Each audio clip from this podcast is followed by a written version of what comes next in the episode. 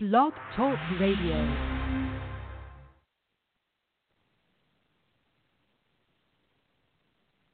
The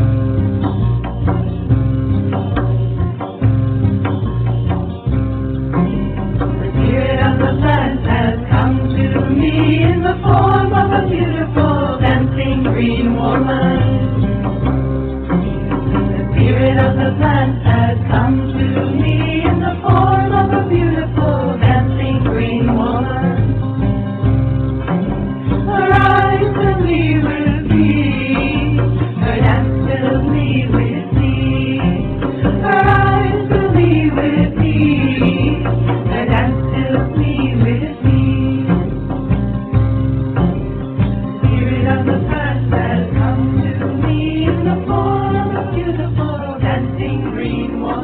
Hello and welcome. We're so glad to have you with us here this evening on Ask Herbal Health Expert Susun Weed, a two hour radio show each Tuesday night.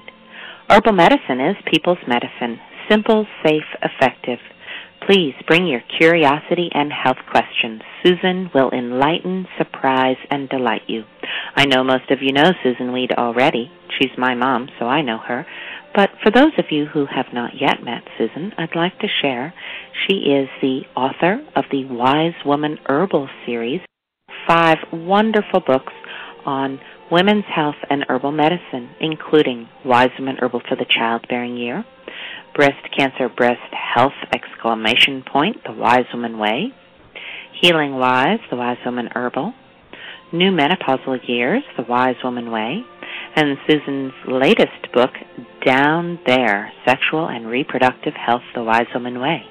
In addition to being the editor at Ash Tree Publishing and writing her books, Susun is the director of the Wise Woman Center in Woodstock, New York. The Wise Woman Center is open to the public on appointment only basis.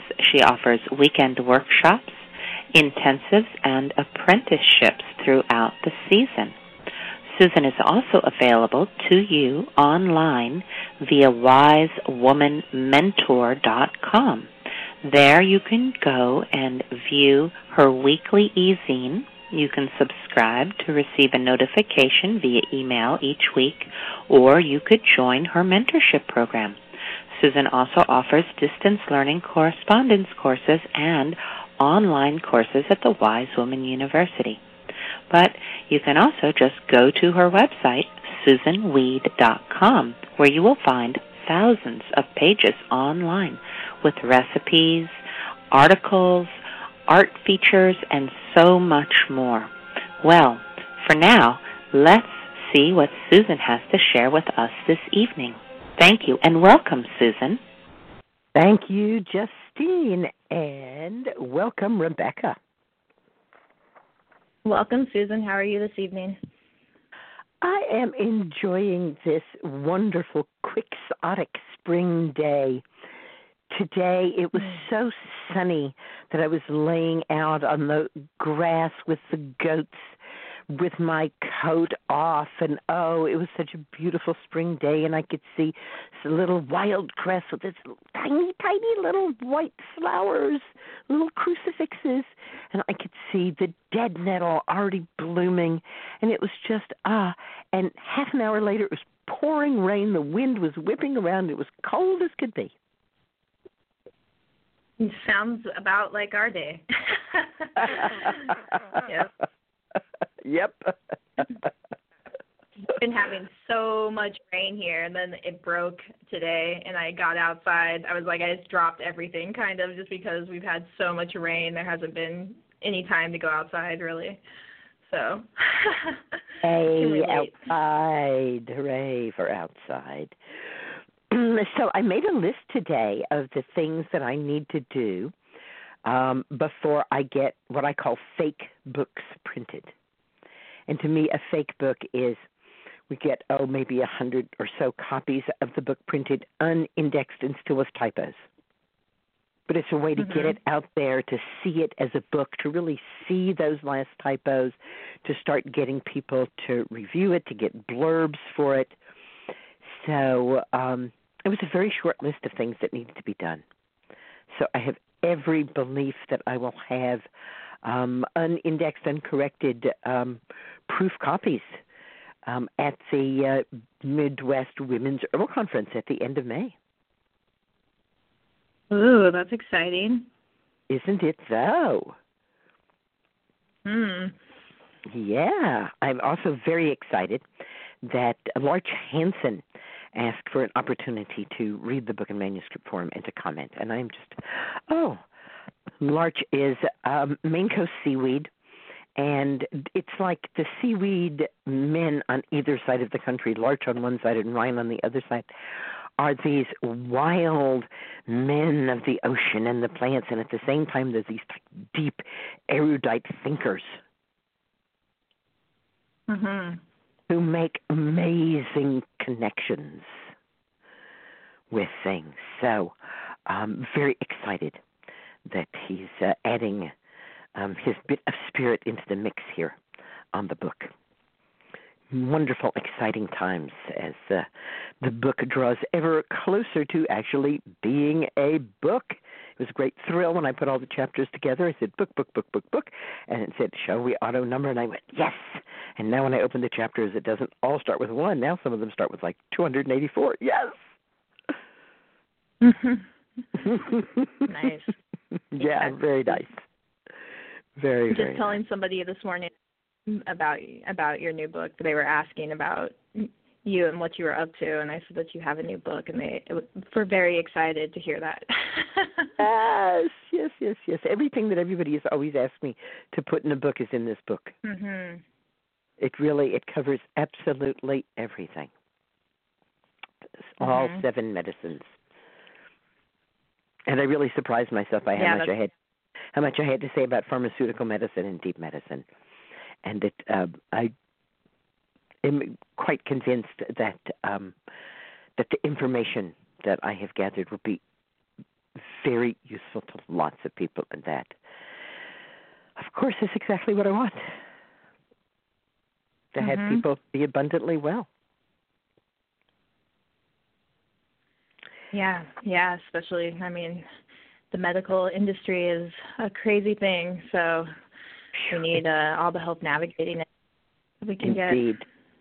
This evening we're going to be Mhm. talking to Isa Gucciardi, who developed depth hypnosis, founded the Foundation of the Sacred Stream, and works with individuals in both depth hypnosis and coming to peace processes. She speaks five languages and has lived in 11 countries and is the mother of two children. We'll be speaking with her at 9 o'clock tonight, so certainly worth hanging around for. If you have to go do something, come back so you can hear what Isa has to say. It looks, she looks quite fascinating. Thank you, Rebecca. You do such a magnificent job of finding um, amazing, interesting people for us to talk to. Yeah, it's a it's my pleasure. I I like to make all the connections myself, so um yeah. yes, at one point, Are Justine, at one point, Justine said, Oh, "Well, maybe you should just stop doing the interviews. You know, it's a lot of work. It's a lot of work for Rebecca." I said, "You know, one of the images I use is reweaving the healing cloak of the ancients, and to me, it, just like what you said, the the interviews are are reweaving. It's we take out a thread and we look at that thread and we understand how it weaves into that healing cloak. So thank you for finding those individual threads so we can understand where they are in the big cloak. Yeah, yeah, and it's I was just doing like a little meditation. I've been doing these sound meditations with my singing bowls and just kind of seeing what comes through into my stream of consciousness. And yeah, like that's so much a part of it is like reweaving and um those individual threads and bringing them together and um having like that that that visionary state, you know, of of seeing like all of these different yeah, threads coming together into this tapestry. So yeah. So yay Mhm. you. Thanks. Yeah. Thanks for that. And yes, I'm happy to start answering questions. Okay, great. We have a lot of people on the line. If you have a question for Susun, make sure to press 1 to ask your question. And our first caller is coming from the 631 area code. Oh. I just Hi. pressed one. Is that you? Uh, I guess so. Okay. okay. Well, what's up with you tonight? Well, uh, I'm calling because well, my daughter has uh, been telling me about you for quite a while. But anyway, I have been uh, diagnosed with a. I have a chronic uh, low white blood cell count. It's below the normal range, and um, I was just wondering if you could um, enlighten me as to what I could do. The one thing that I did have uh, a few months ago, I had uh, Lyme's disease. Again, this is the third time I've had it, and of course, I was on ty- on antibiotics, and I understand that is that's a you know a problem when you have uh, you know it probably decreases the white blood cell count. But aside from that, I mean, I feel fine, except that for years I've had this chronic, you know, low white blood cell count. So, is there anything you can, you know, suggest One, one of the do? ways that modern medicine harms us is by having us focus on insufficiencies which aren't insufficiencies at all. Mhm. Oh, I see. It doesn't really matter what your white blood cell count is. What really matters is are you prone to infections? If you get a little cut, does it get wildly infected? No. Mm-mm. No. Um, do you get a lot of colds and the flu really bad and it lingers for a long time? No. No, I don't. Well, then your immune system is working just fine, and so what if they think your white blood cell count is low? Oh. Low compared to who? Low compared to what? Well, to their range, you know, they're they're Well, not they're, low compared to range. you. Yeah. Well, exactly. I mean, because that's what the uh you know, as uh, the uh, when I saw the doctor this because I've been seeing them off and on, you know, uh because my regular doctor suggested I, you know, be seen by this hematologist and um so they've taken every kind of blood test and so forth that they, you know, can think of and everything is coming out fine except I'm supposedly slightly anemic, but you know, I've been that way all my life. But uh, so anyway, like I'm never deathly ill. Um you know, I I, I had the flu maybe what, a couple what of years are white ago. blood white blood cells are cells that go around and scavenge up things that shouldn't be hanging out. Mhm. Oh. They jump on bacteria, and um, if the body has killed something like a virus, then the white blood cells take it away. So that the cleanup crew. I see. That's why I ask you if, if you get a small wound and it gets infected. If your white blood, if you didn't have enough white blood cells, that's one of the things that could happen. oh, I see. Oh. You don't have enough white blood cells, and you get a cold or the flu, which is a virus infection, and your body works against that virus infection and kills it. Then, without white blood cells, it's hard for you to clear it, so it lingers on. Oh. Well, So That's interesting. uh, so I ask you those specific questions because to me, they talk about the health of your immune system and the health of your white, white blood cells. And I must say that's what I am more interested in than whether or not you measure up to anybody else's standards. I see. Okay. Okay. So that said, Mhm. um, it is also, if you're not already, um, I think a good idea to be drinking nourishing herbal infusions. Well, my daughter has started me. You know, she's several months ago. She started, you know, suggesting to, that I drink, you know, uh, the nettles. So I've been drinking nettles, uh, linden, uh, red clover, mostly nettles. I seem to li- I like the nettles and I like the uh, linden. And I've had Wonderful. hawthorn, hawthorn once or twice. Yeah. Yeah. Great. oh, okay. with that and make sure that your diet is broad. Mhm. Broad, What- you said, yeah. Broad. What I see is that anytime people narrow their diets, Mhm. they usually suffer health consequences. Oh. Okay. Well, I I think my uh, diet is fairly broad. Um I have a lot of raw, you know, I like I like salads. I I love love raw food. Mhm. Um, and you I like garlic. virtually no nutrition available from raw food. Oh, well, anyway, I like garlic. I like pasta, Uh-huh. and I like fish, all kinds of fish. Mhm. Uh, and I, I like uh, red meat? not too much. Um, I'm going to be getting liver. I'm gonna I'm gonna buy calf's liver. I used to Good eat it. Good for you. Good. Yeah. Liver is one of the cheapest of the organic meats, and it's uh, exceptionally wonderful, especially if you're slightly anemic. Oh, okay. And Okay, well- heme, which is a, a component of red blood, carries oxygen and nutrition to every cell in the body. What did you say? I didn't hear the word. What was it? Heme, H E M E, heme. H-E-M-E. It- Oh. It's part of hemoglobin. Oh, okay.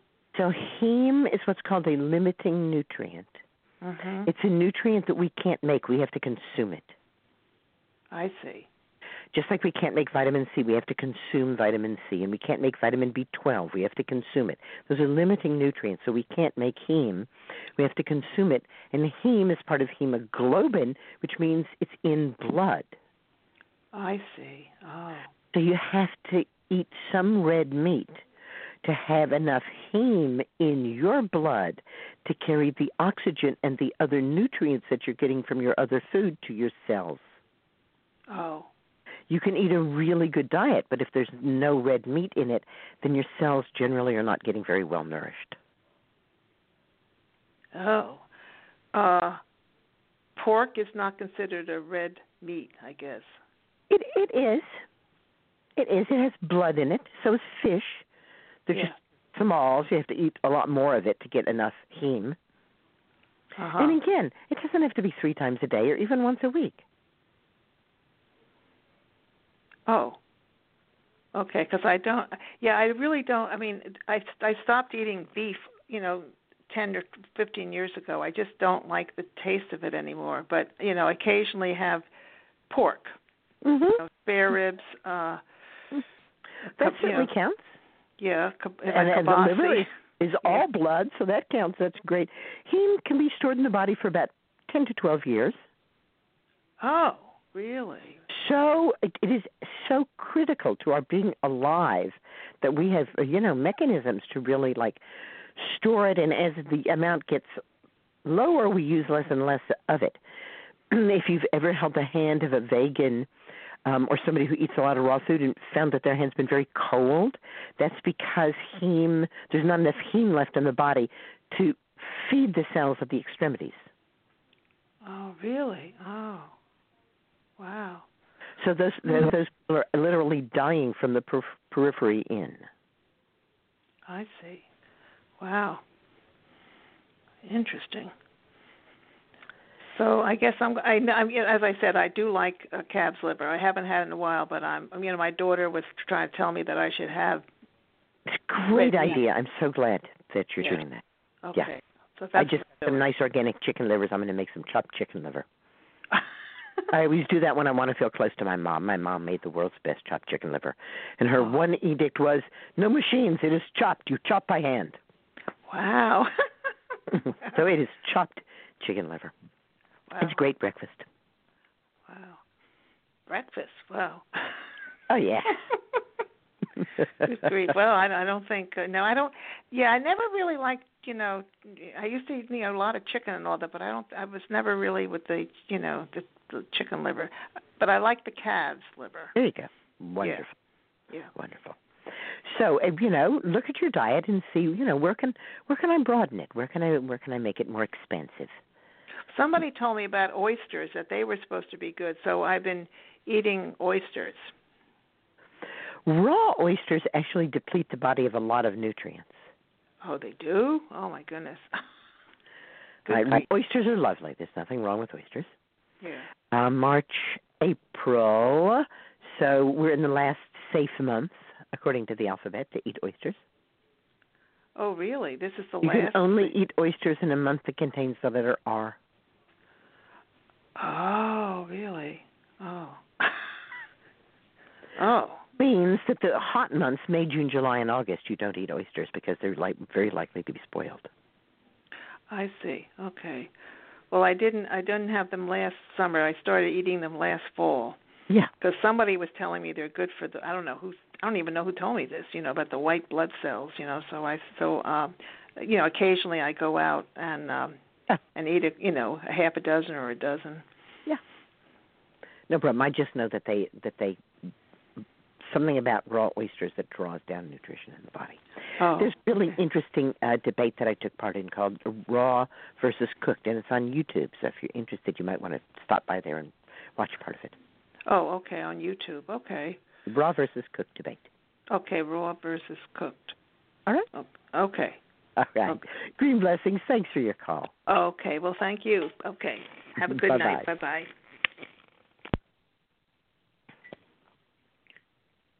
The next caller is coming from the 787 area code. Hi, Susun. Hi. Hi, that was really interesting about the oysters. Why, why is it again that you can't have it from May to August? Uh, because those months are hot. hot. So even if the oyster is cooked like in a soup, like added to a clam chowder, it's not recommended. We were talking about raw oysters, weren't we? She and I. Yeah, right, right. So just raw. Don't have it raw in those months. Unless you're right there where the oysters are being harvested, right? Okay. All right. Cool. Thank Yeah. you for that um, information. Okay, so I'm calling because I'm having trouble losing weight. I um I drink the nourishing herbal infusions. I have a very broad diet. I've been exercising. I go to the gym 5 times a week.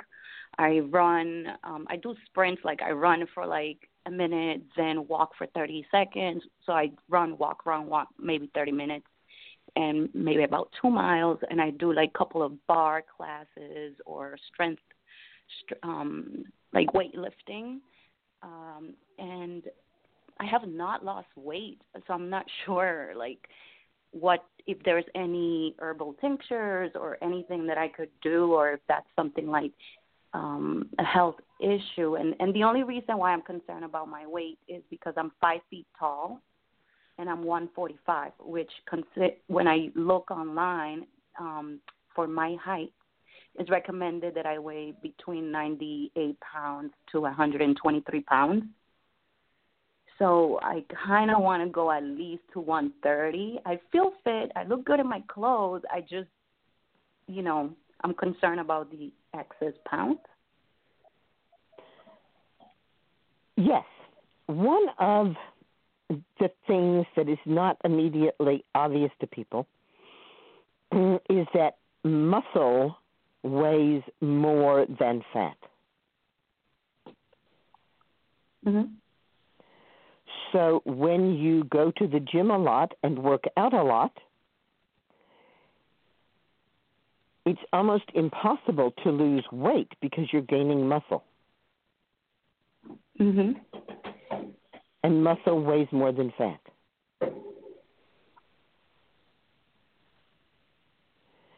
So, a strategy for losing weight would not necessarily be to go to the gym a lot.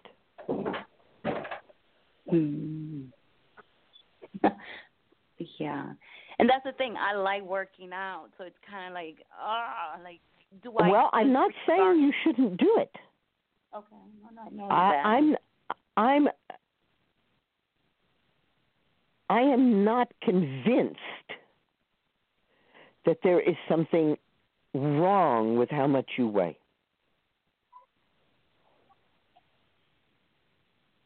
It's just a number on a scale. Again, my concern more is it's because like how they give an like you should weigh this for your height. So that's more of my of my concern. I understand. I completely understand. We very much are encouraged to judge ourselves against normative standards which may or may not have any direct bearing on personal health.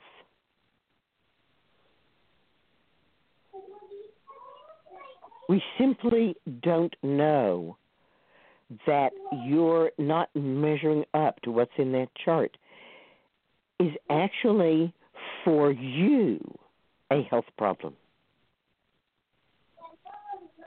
For the person who is eating a very poor diet, it is a health problem.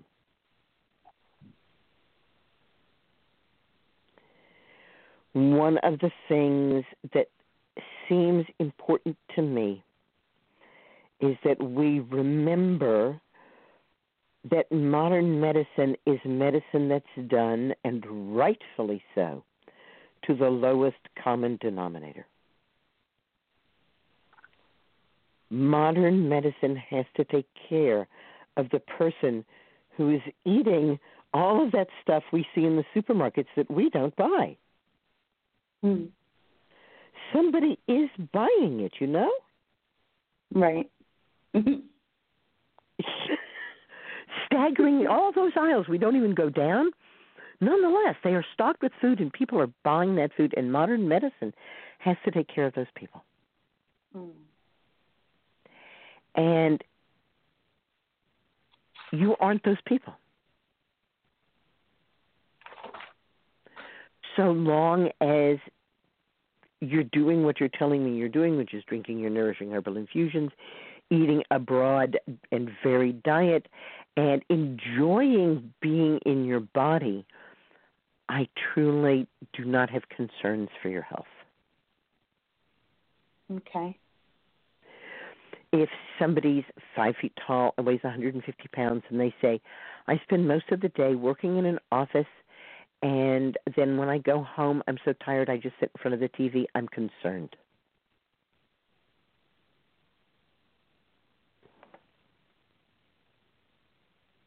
That's not what's going on with you.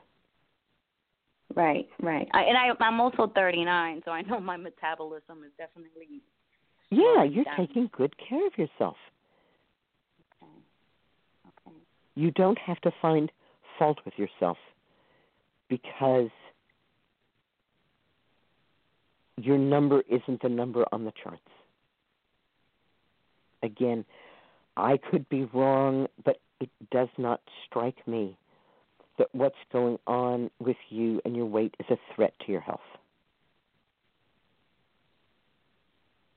Right. I guess it's more a threat to my image of wanting to be like my old weight before kids, I guess.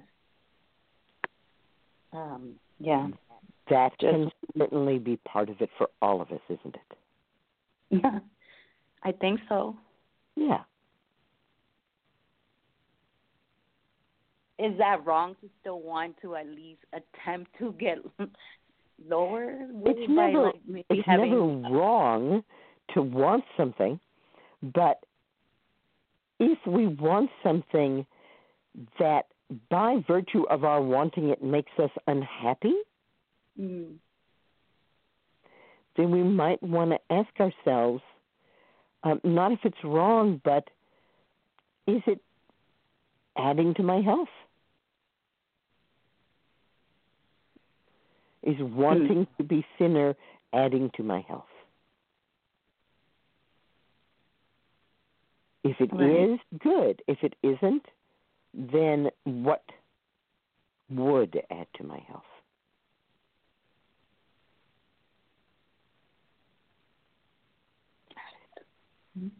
And again, I think the things that you're doing are really excellent things.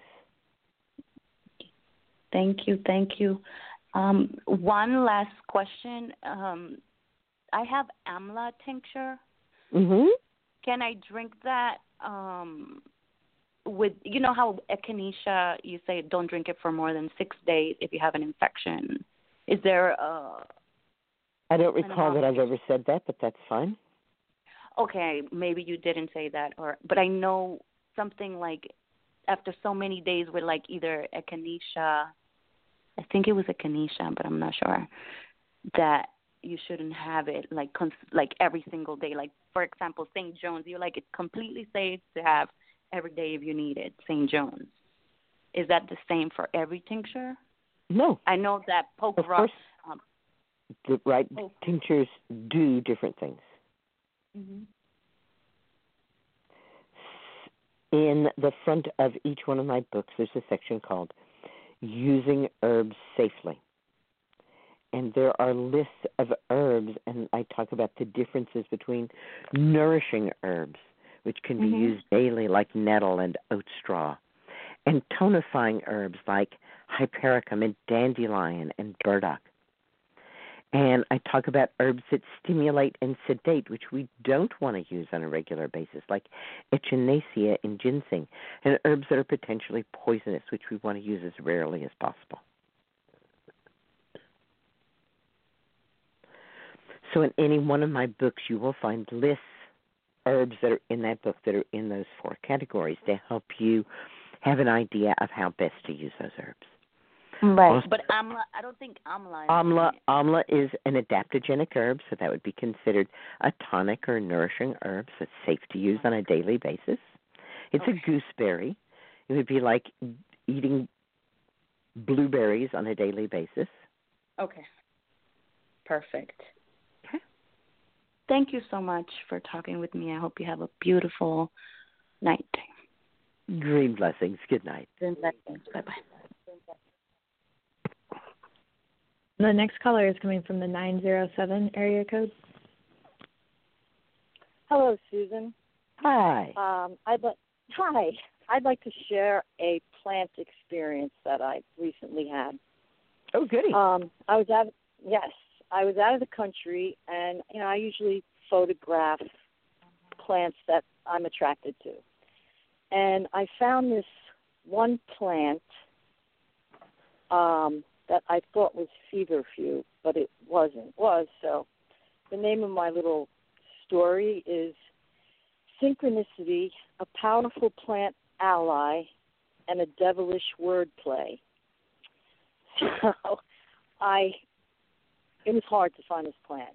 Um, it looks like um, like I said, feverfew, but it's not. It looks um, like feverfew, so it's in the Asteraceae family? Yes, and this was in Asia. Um, Uh-huh. Oh, it's a huge family. Grows all over the world. Yellow flowers, white Mm. flowers. They're white flowers. Uh huh. So, last week um, on the news, there was um, a story about uh, disease X that came out last week, and it's uh, candida, some type of candida infection. And also, there was, um, you know, the Biden situation and the Pelosi situation. I just found out that the name Biden's of the the person, not Biden's the plant. Biden the person Okay, there's Right. also Biden's the plant. It, but it, it's that's the that's the story. The plant turned out to be I don't, I don't pay much attention to that. It turned out to be what? the last, the name of the plant is called Bidens pilosa. Well, that's what I'm saying. There's a plant called Biden's. Yes. Yes. So Bidens pilosa, right. There you go. oh my God! So it's like last week, you know, I'm searching. I can't find, you know, the plant. And then you know, there's you're hearing Biden, Pelosi, and and you know, taking up space. And this plant is like what was going on last week. You know what I mean? The name. I'm like, oh my, and okay, so I'm like, this is unbelievable. And then you know they're talking about uh, disease X, which this plant is like extremely powerful. Am I right? It's like it treats antibiotic resistant bacteria and MRSA and stuff like that. So I'm like, this is just. I was obsessed with this plant too. I took it. I took the photo, and you know, I spent days trying to find out what this plant was, and this is to me, this is like a very amazing experience. it is when some when a plant really reaches out to us. Yeah, it, you know, it was. It's not like the plant's saying something. It, it, it, I can't even explain, you know, how it, how I was drawn into it, but I was just drawn into it. Here's what Stephen Harrod Buhner has to say. Bidens is a potent systemic antimicrobial herb. It must be prepared from fresh leaves. Interesting. Does it grow in the United States? Bidens grows everywhere. It is one of the most common weeds in the world. But it's small and it's inconspicuous.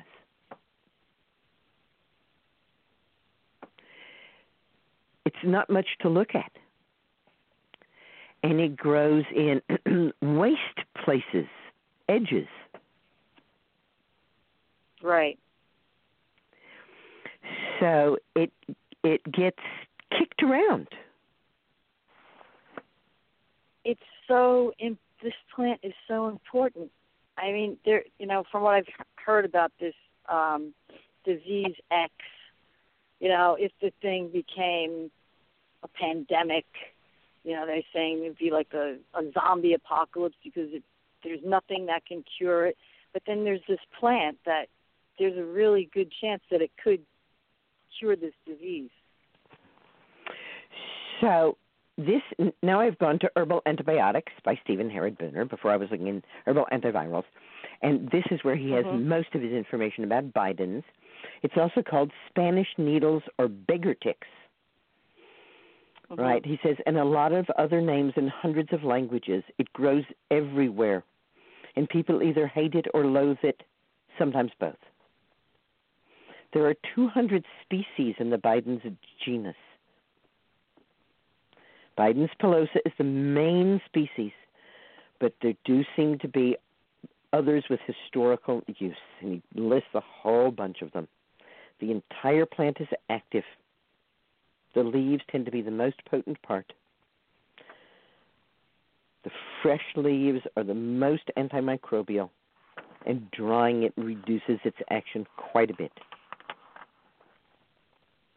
He suggests a tincture made from the fresh plant.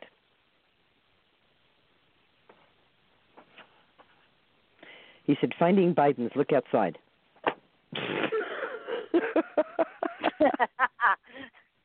I will tell you Yeah, that it is just- not as common as you come north. It's, Okay. I, I I first met it as Spanish needles in Florida, and then have you know seen it all throughout um, all of the tropical areas, including Costa Rica, that I have been in. And because it's in the Asteraceae family, the greens are sometimes even eaten as a pot herb. I don't especially like their taste.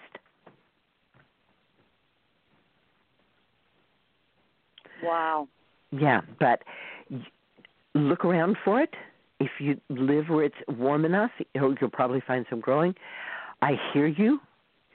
You think that we should all look for Bidens and we should all make tinctures of Bidens this year so that if there's some terrible microbe, we will be ready. Yeah. We will That's be right. ready. Yes, because Bidens is speaking to us. Perfect. Perfect. I have one other question. Um, clogged ears from flying in a plane. What would you recommend to get rid of that? It's rare that the um, pressure doesn't equalize. Usually within a short amount of time after getting off the airplane, although it can be uncomfortable. Um, in instances where for some reason the pressure hasn't equalized, what I've been told that people have done is to submerge their entire head underwater. Okay. and that that then kind of forces the air pressure on either side to equalize, which is what's happening. If you've ever taken a plastic bottle of water, a thin plastic bottle of water, on an airplane, and then taken it out of your bag after you got off the airplane, it was all like in, right? That's the air Mhm. pressure. So this differential in air pressure when you're up and when you're coming back down. Mhm. That's what's happening on the, the two sides of your earlobe. Many people find that if they just hold their breath and swallow, or if they suck on a hard candy during that descent, and people are mo- more bothered by descent than ascent, um, that it helps e- also to equalize the pressure. Okay. Okay, perfect. Thank you, Susun. You're welcome. Green blessings. Green blessings. Green blessings. The next caller is coming from the 610 area code. Hello. Hi. Uh, hi. Thank you. Thank you so much for all you do, Susun, and thank you very much, Rebecca. It's springtime. It's beautiful, fresh starts, and I appreciate your uh, no blame, no shame focus. And I am ready to um, leave behind an addiction that I don't think I've had heard anyone speak about on your show in the past, which is Diet Coke. So recently, I've been hear, hearing you just say about, um, you know, just liquids of any kind, and overabundance of liquids of, of any kind is is bad. I'm, I, I've been drinking the infusions for a long time, couple of years. Um, diet's good, exercise is good, um, but it's this Diet Coke addiction. And when um, you I'm just say an addiction, do you have Diet Coke numerous times throughout the day? Yes, I do. And what happens if And- you don't? I I have been afraid to try to have it. it's so cheap and it's so accessible and it's so socially acceptable and I could drink it at work and I can drink it at home and I can get it at a gas station and and I think part of it has to do with the story that I tell myself. So I've been listening to both you and Rebecca talk about story and I've been thinking about my story that, that somehow I I need this or I deserve it. I work so hard. Poor me. I'm tired.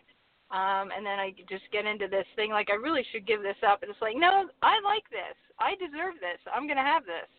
And I'm thinking this. I've got to.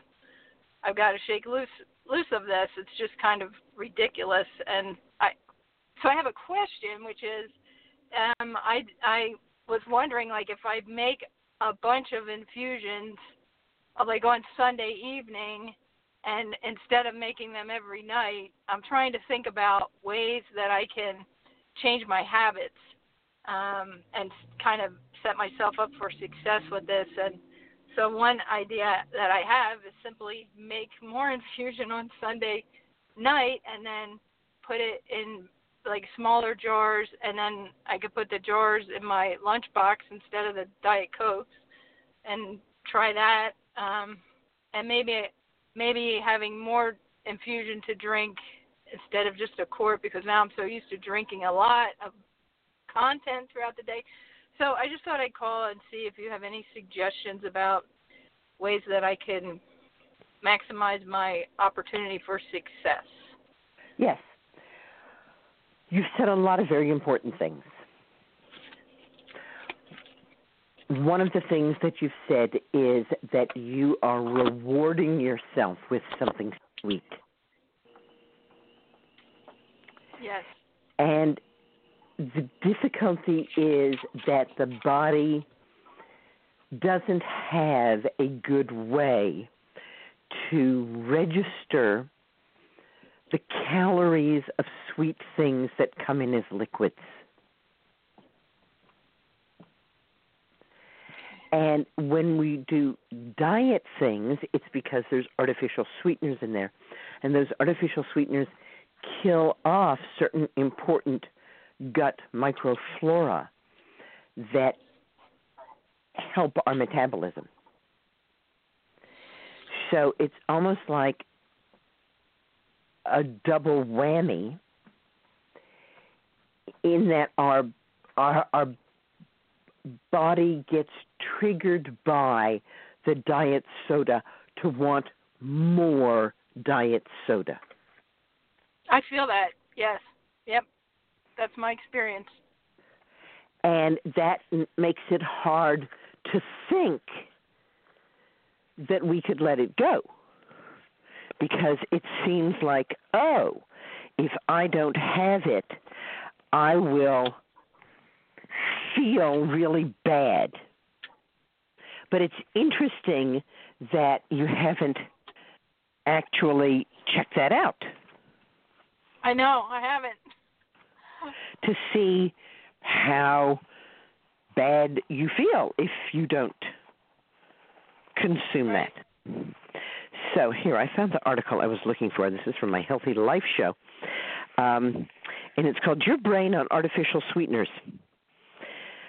Calorie-free sweeteners confuse your brain's satiety signals and increase hunger.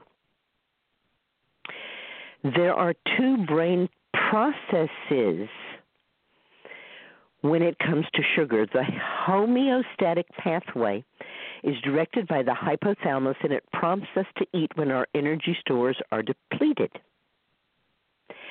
The other pathway is the hedonic pathway, which is controlled by the ventral tegmental area and prompts us to eat when we anticipate a reward. My granddaughter used to say, Oh, I'm full, but my dessert stomach is empty. That's the hedonic pathway. And what they found is that artificial sweet sweeteners are not associated with satiety. They activate the part of the brain that prompts us to eat when we are not hungry, and they keep stimulating that part of the brain for much longer than any natural sugar would. Right. And here's how they suggest that you get yourself weaned off of artificial sweeteners. Use more natural sweeteners. Eat more bananas. Eat more applesauce.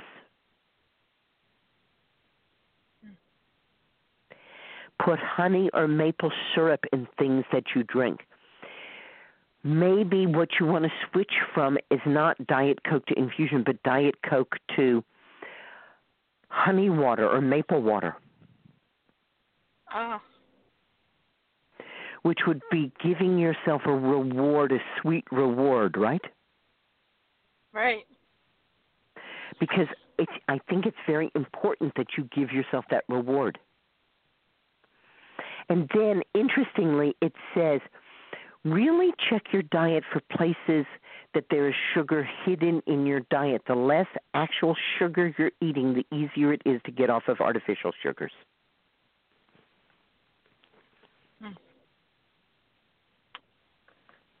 Right. Okay. uh, my my goal is um, to have fewer than three soft drinks a year, Wow. and that is usually tonic water when I'm on an airplane. Hmm.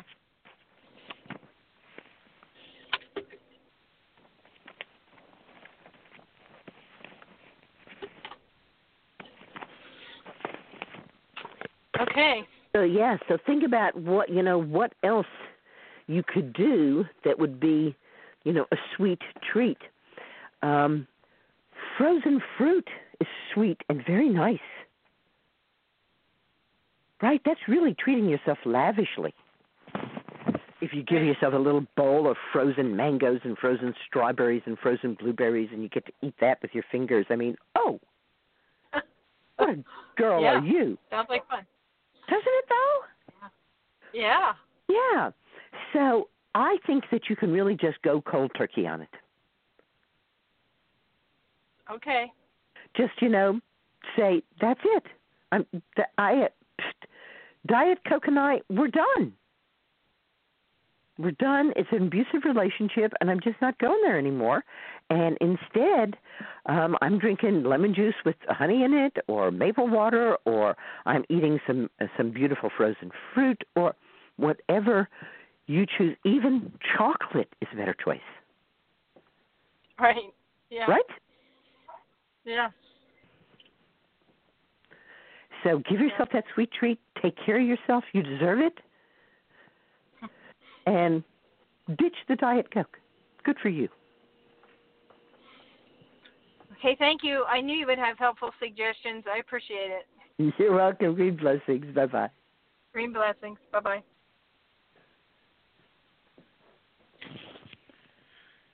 The next caller is coming from the 732 area code. Hello, Susun. Hi. Hope things are well with you and yours. They have a- are. Good. I have a question about the nourishing herbal infusions. Um, can they be stored? Like the woman was suggesting, maybe make a lot um, once or twice a week.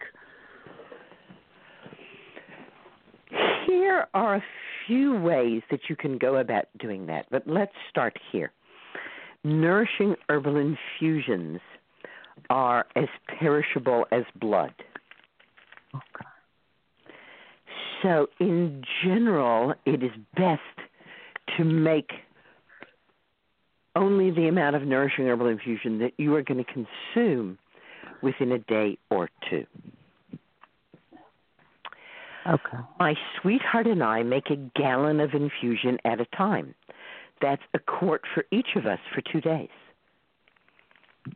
So we make a gallon every other evening, and we have a gallon dispenser in the refrigerator, so it's easy just to get yourself a glass of infusion. Okay. If you make infusion hmm. in a jar which you don't open, it will stay good longer, but not indefinitely. And oat straw is going to ferment a lot faster than linden.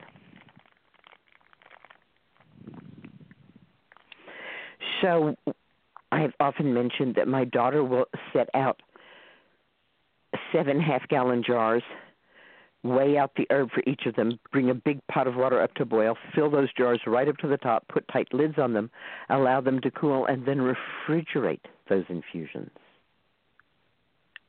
Yes, this means you basically need to have another refrigerator because that's a lot of half gallons to put in your refrigerator. And she drinks the oat straw first and the linden last. And that usually gets her through mm, five or six days. But in general, what I like to suggest that people do is link it to brushing your teeth. When it's time to brush your teeth, go in the kitchen, weigh up the herb, put it in your jar, put the water up to boil, go in the bathroom, brush your teeth. By the time you brush your teeth, the water is boiling, pour it over the herb, turn off the stove, put the lid on the jar, go to sleep. Okay. Really, how much time did that take? Not much. Not much. And it says to your psyche, I cherish you.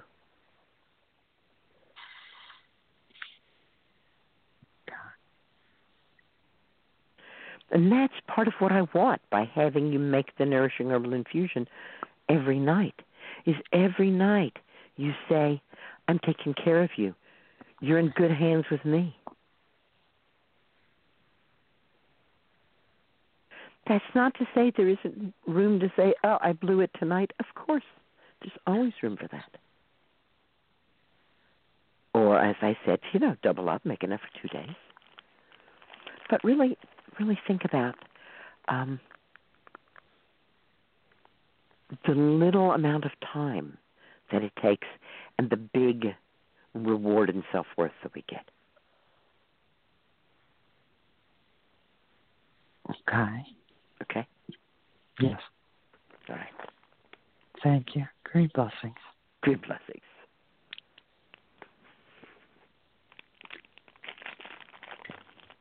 The next caller is coming from the 252 area code. Hi, Susun. This is Jennifer in the flood zone in New Bern, and I'm having some trouble. I'm pretty sick, and um, I'm having trouble getting my heart around going forward. So I guess maybe I want to tell you what's going on with me physically. Um, about three weeks ago, I came down with what I thought was a flu bug, low grade fever, aches, headache, loose stool, exhausted.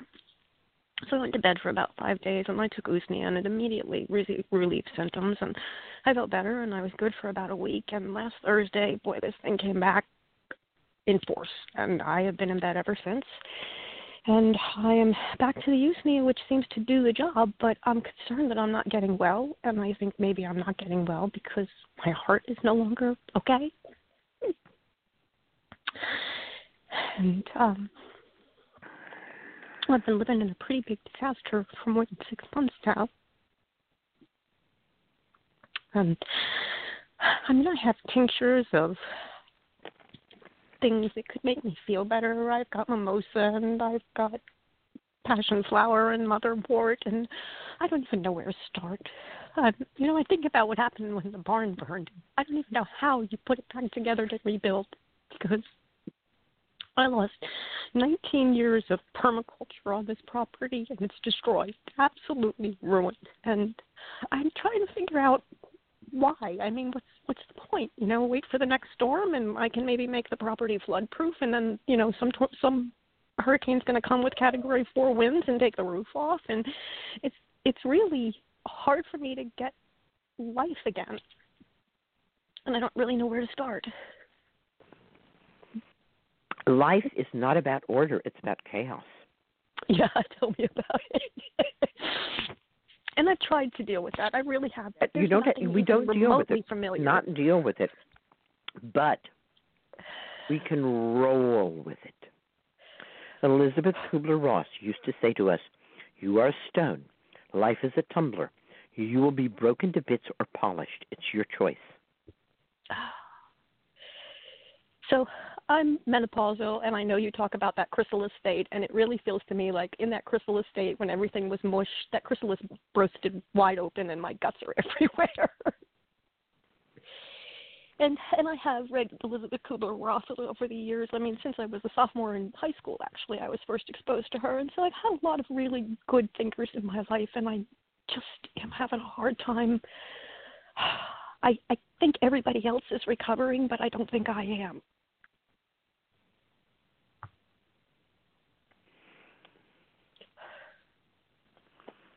If you can find a copy of Reinventing Eve by Kim Chernin, Okay.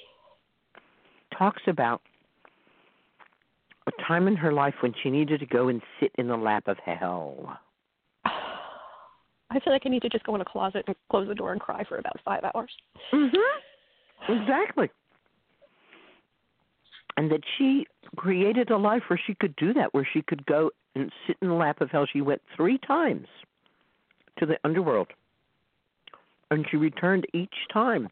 She had a manifesto written in blood, a manifesto written in milk, and a manifesto written in slime and mucus. It's a stunning book. Okay. But what is important is it's all right. It, To- it's hard. I hold a lot of space for people. I All right to go under. Yeah, maybe it's just going to be. It's it's not going to be forever. And if you want to, set yourself a time limit. Yeah. I was really, really struggling with something, and I I had myself like so tied up in a knot that I described myself as an animal in a trap that was about to chew its leg off. Oh God. And one of my mentors said to me, Well, just let go. And I screamed at her, If I let go, everything will fly apart. And she said, Can you take that risk for one second? And you know, I I'm was have to. I was able to take that risk for one second.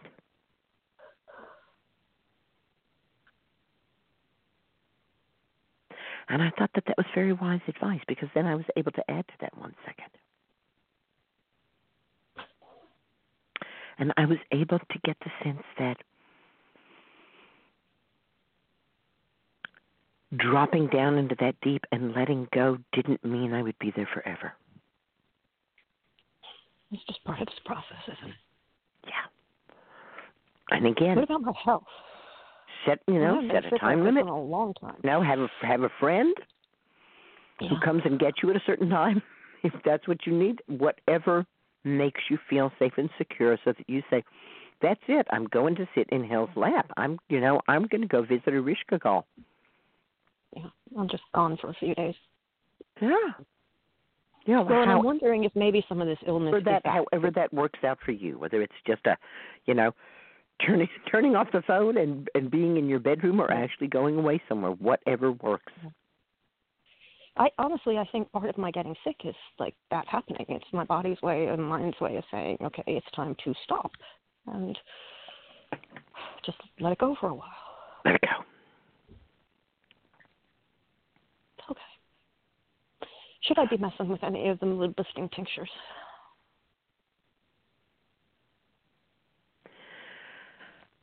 Is that a warning? You mentioned a lot of lovely tinctures.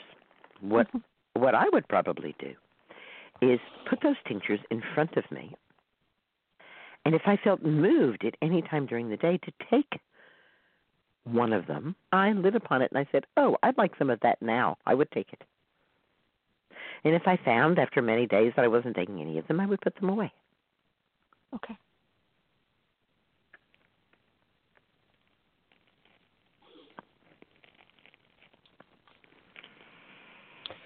So my heart will heal and my body will heal too. Your heart is in the process already of expanding I've heard you say that.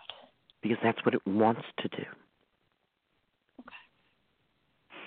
I mean, tried to visualize that. I've tried to work with that chakra. I've tried to visualize, you know, getting all of the debris out and allowing it to be free. And I mean, I can get relief. I, I really feel something spiritual when I do that. I'm just amazed at how knocked down I am. Mhm. Mhm. It's okay. It's okay to really sink down. Yeah. Yeah. Okay. Thank you for permission. You are welcome. Green blessing. you too.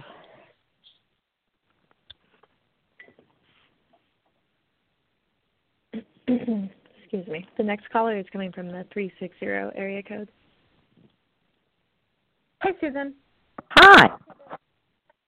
So I have a question about releasing tension in my body. I've been experiencing digestive distress for many years and have concluded that it comes down to stored tension in my body, specifically my abdomen and my gut. It is hard for me to have complete evacuations on the toilet without straining, and even if I do strain, I don't feel complete. I have just started taking yellow dock tincture daily and drinking the nourishing herbal infusions. Um, and I sometimes wake up in the middle of the night with trapped gas that only comes out if my body is moved in certain positions. And again, I have to strain to have the gas move. I feel like there is a stricture or narrowing in my intestines, specifically under my left rib where things get stuck and blocked. And I find relief when expanding my diaphragm and putting pressure on the spot with my hands. I really think all this comes down to the tension that is created when I strain and tension that has been stored in my body since I was younger. And I was wondering if you have any thoughts on this and any visualization tools that might be helpful for me to relax and release.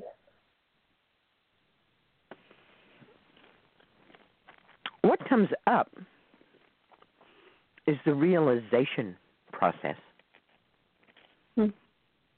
which was created by Judith Blackstone. And in the realization process, you fully inhabit your body. Judith was a dancer. She was in a traffic accident that left her crippled. And she created the realization process as a way of being back in her body and finding her way back into movement. Hmm. As part of the realization process, you can learn how to go to areas of tension and to unwind them. Hmm. what I like about the realization process is that it's very subtle.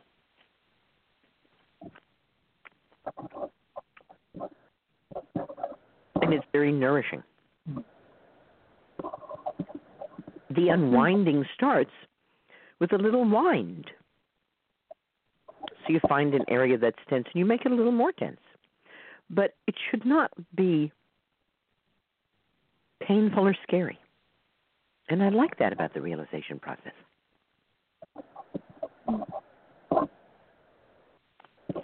And you are always encouraged not to push into any territory that seems too risky to you. Mm. Judith has written books. I think it's kind of hard to pick up by books. She has um, a CD set out, which you can get through Sounds True. Mhm. In the CD set, she talks about the creation of the realization process and she takes you through a great many of the basic exercises.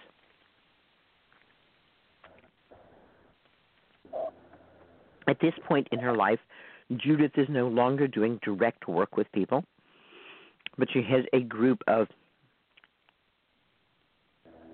I believe it's all women, is working with people. And I'm sure that there's a website for the realization process and that you can get in touch with these other women through that if you want a personal guide. Mhm. I've been doing the realization process with a personal guide who's a dear friend of mine for about five years. And I find it quite invaluable.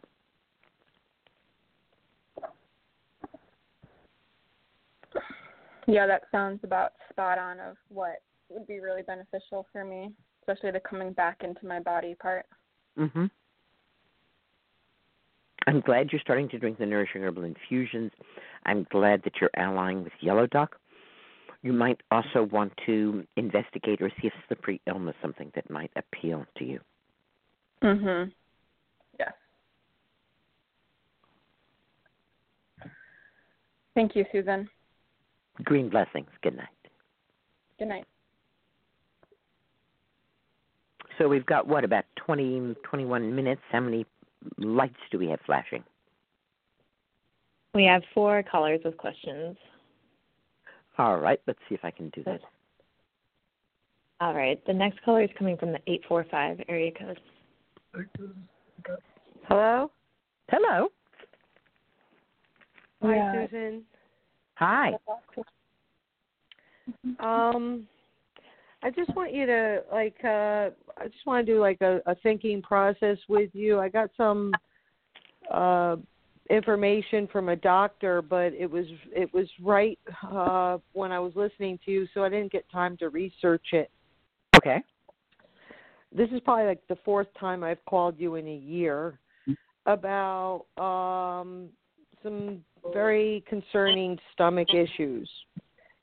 And um You say stomach.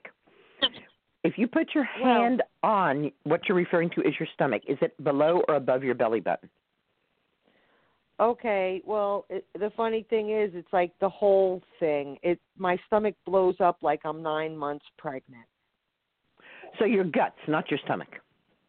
I would consider it to be my guts, although when I went to a gastro person, they said it was my stomach, and I and I said, well, my stomach doesn't hurt. That doesn't make sense. She pressed so hard on my stomach, I thought I thought my stomach would burst. And I, I was like, What are you doing? And she said, I'm checking for a hernia. You have a hernia, but it hasn't poked through. And I said, I don't think I have a hernia. And then um she I went there for two tests to get a SIBO test and small intestinal bacteria overgrowth and a fungal infection test. I think I have a fungal infection. Well, she wouldn't do either one of those and tried to steer me towards a lymphoma, stomach cancer uh thing and I said, "No way, Jose, goodbye." So, um I went back for my yearly check with the doctor. I've been trying to deal with this myself.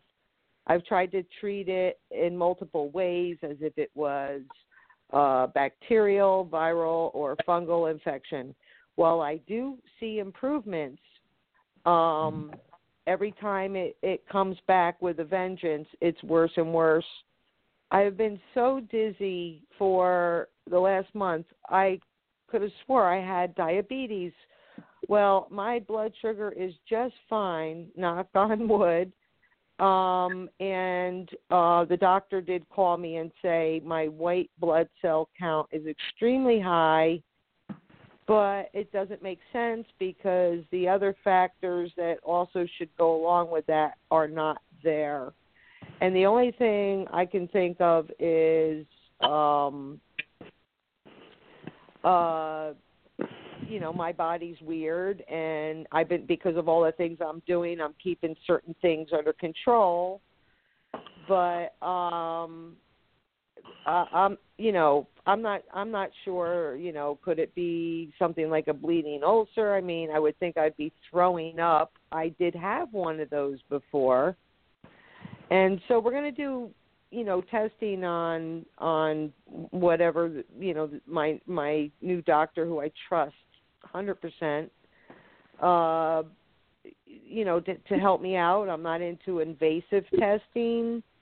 Um I I I had to stop uh I didn't have to but I chose What to what stop kind of what kind of test can you do that's non-invasive?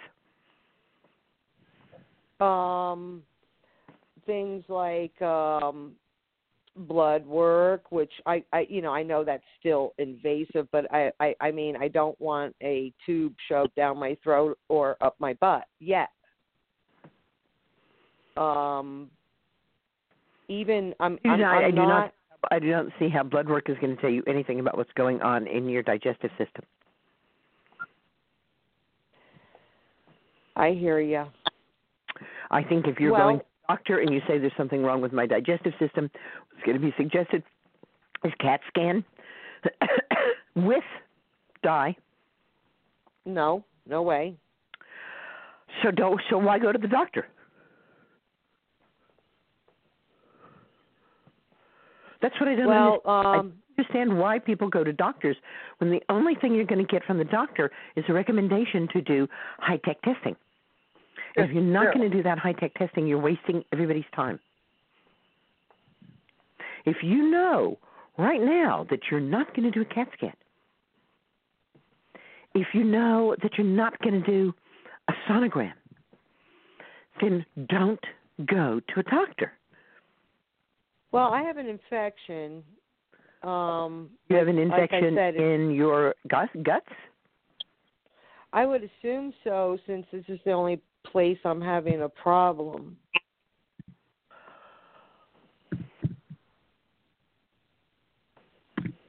It doesn't sound likely to me.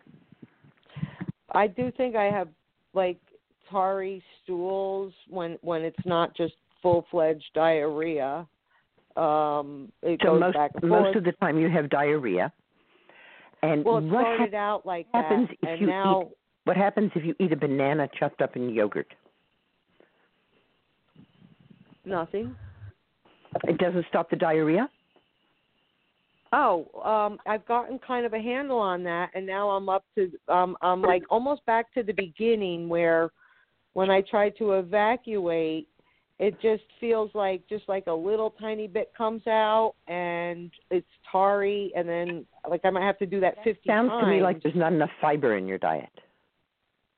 I do agree when I do add the fiber, it, it does seem to be the missing ingredient. See, what happened was I was doing better, and then winter came, and um I was like kind of housebound. My orthopedic injuries had a, a problem, and I was stuck on the couch for several months. So it was so bad. Like I really elm is a great way to increase fiber. Marshmallow really infusion is a great Well- way to increase fiber.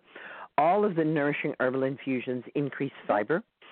Um, whole grains, as opposed to refined grains, are a great way to get fiber. Beans, even canned beans, are a great way to get more fiber in your diet. I, I agree I, with you. I, I had hear that you think that there's some kind of infection. I don't. Um, if there the was an infection in your, count, digestive right, system, okay. I think we would see real symptoms of infection, and uh, you're not telling me about those symptoms of infection. You're not running a fever. Um, there's not great tenderness. Um, the Oh, no, gas, the gas seems to come and go. The the No, changes in your bowels seem to be restorable. So this does not speak to me of any kind of infection at all. This speaks to me of um, what science might lab- label irritable bowel. Uh, a bowel Right, right. A bowel that is very connected to your nervous system and your nervous Right. system is kind of um freaked out about things Yes, and um, your nervous system gets freaked out about something Right. then your guts get freaked out about it I'm suffering from great loss. Your caller before had me really choked up yeah because I I know that feeling and I I haven't been able to shake it, but when I take the things that help me, I'm okay, but I it's so hard to protect myself from from all the negative energy, even the loved ones. They don't mean to, but there I'm have finding been myself several mass extinctions on this planet i mean mass extinctions where 99% of all life forms have been wiped out there's Yeah. only one life form that has survived every mass extinction and is still living on this planet, and that is the sponge. The sponge lives in the ocean, and the sponge lives in this way it takes everything in and it spits out what it can't use. There's no such thing as negative energy. Stop telling yourself that story. I don't like that story. Trying to protect yourself. You can't protect yourself. You're right. You're right. Sponge. Take it all in, spit out what you don't want. And when you say spit out, uh, Spit it do out. I need to verbally express this to What- what, the however, however you spit it out, it works for you. For many people, that just amounts to letting it slide off. Saying, oh, that has nothing to do with me. right? At any rate, I have three other people Uh, who want to talk to me people. before our time is up, so I'm going to say green blessing Thank you so you much. and go on to Thank that. you. Thank you, Susun. Love you. Bye. So one caller did drop, so there's just two more callers in the queue with questions. Okay. The next caller is coming from the 416 area code. Hi, Susun. Can you hear me? I can. Hi. Um, I was in a, in an accident this past Saturday. Um, I'm fine physically. I mean, I had uh, like a bruise and um, I hit my uh, head to the back of the chair. But uh, the reason I'm calling is um, if you have any recommendation about um what I can do to release the tension that I have in my body, not Yeah. only the Uh, neck. several things.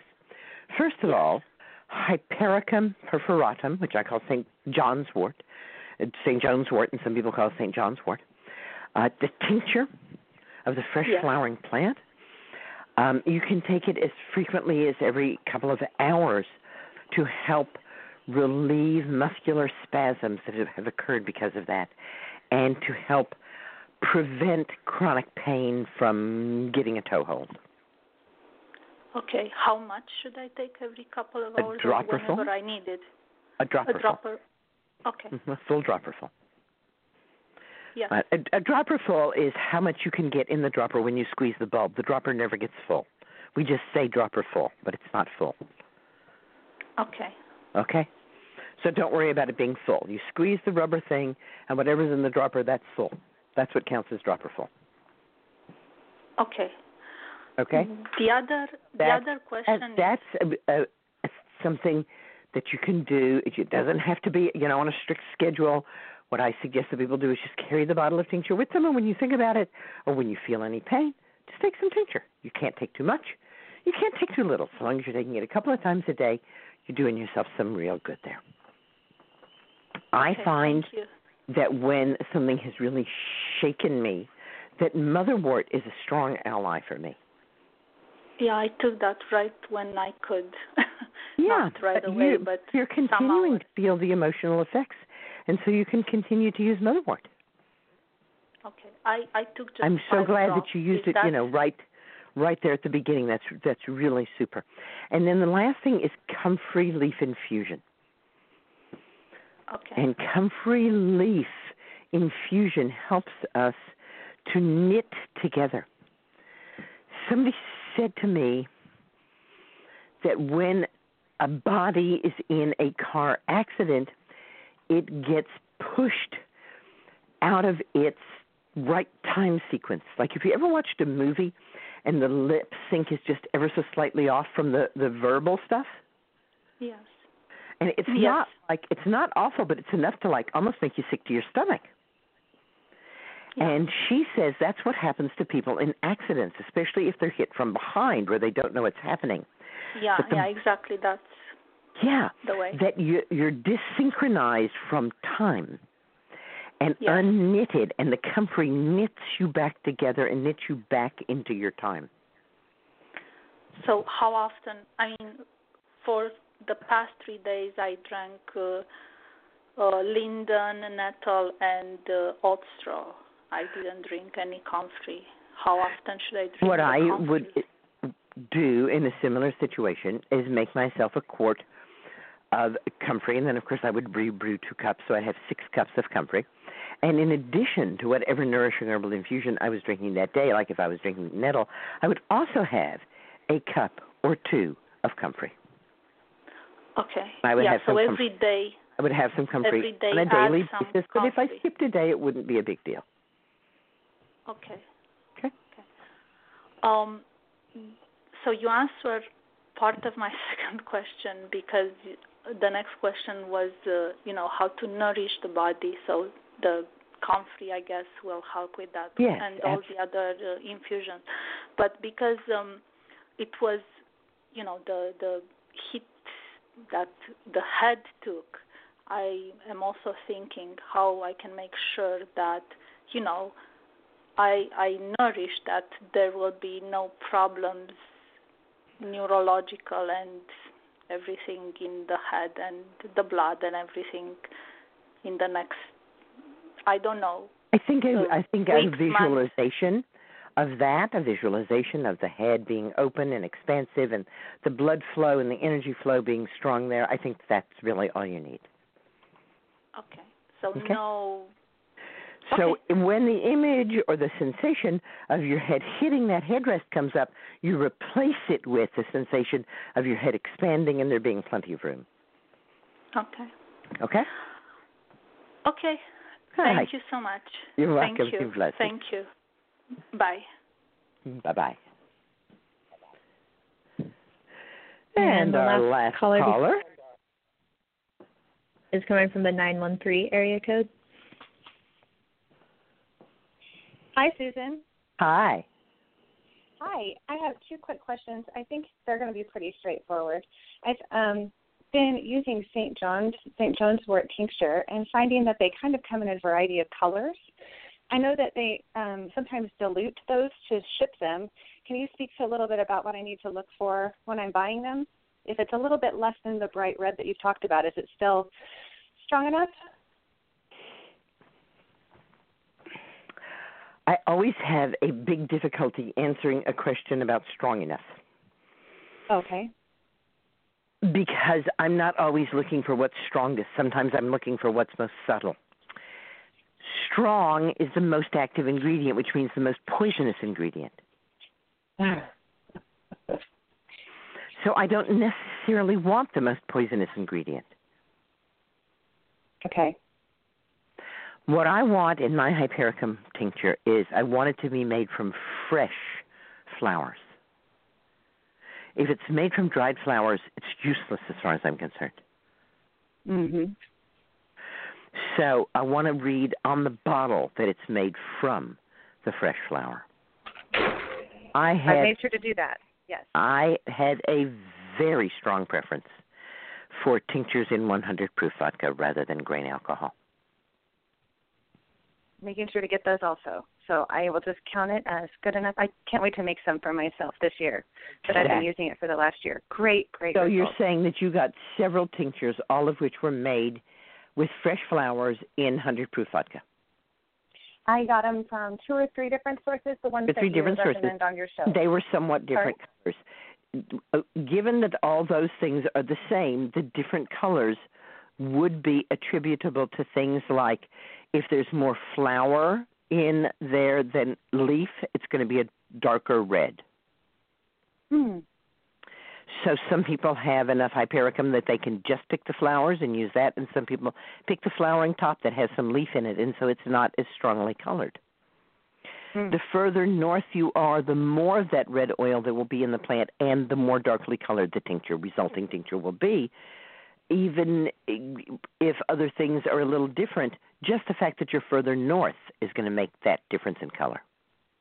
Can I ask The- another question before The, the the runs out? reddest tincture I ever made was from herb that I harvested in Nova Scotia. The stuff that I got in northern Montreal was incredible color too. And did you say you had another question? Uh, yeah, a quick one about digestion, if you have a minute. We yep, we do. We have three minutes. Okay. I've had um, great luck using the things that you talked about, changing your diet for better digestion, eating more cooked vegetables.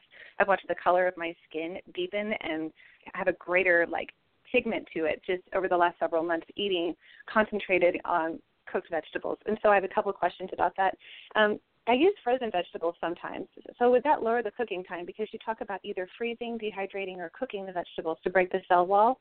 And so how does freezing um, specifically, I'm asking about beets because I cook them for myself, even from the frozen state. But for my kids, if I throw them into smoothies, does it still count as a cooked beet?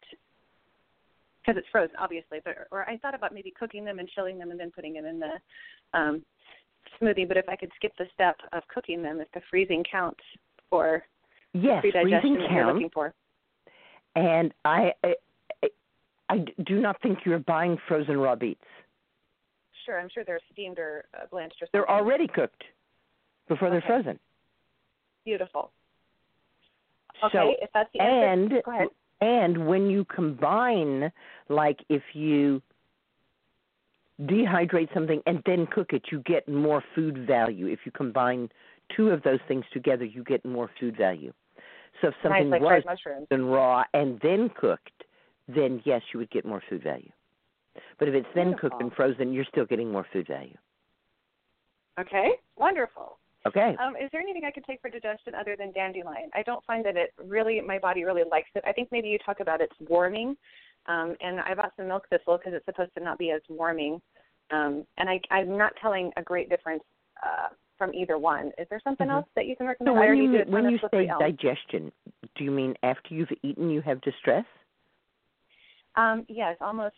Um, it's not every day, but a lot of times lately I have. I feel like it's the acid reflux. It either feels I feel it in my throat, um, Mhm. and I don't. I don't think it's thyroid. I think it's um, and if you suck on elm, Yes, all the time. hmm you do suck, suck on elm all the time. Frequently, yes. To um, you know, if the having the throat, the burning, the fullness, um, indigestion feeling. hmm Mhm. Um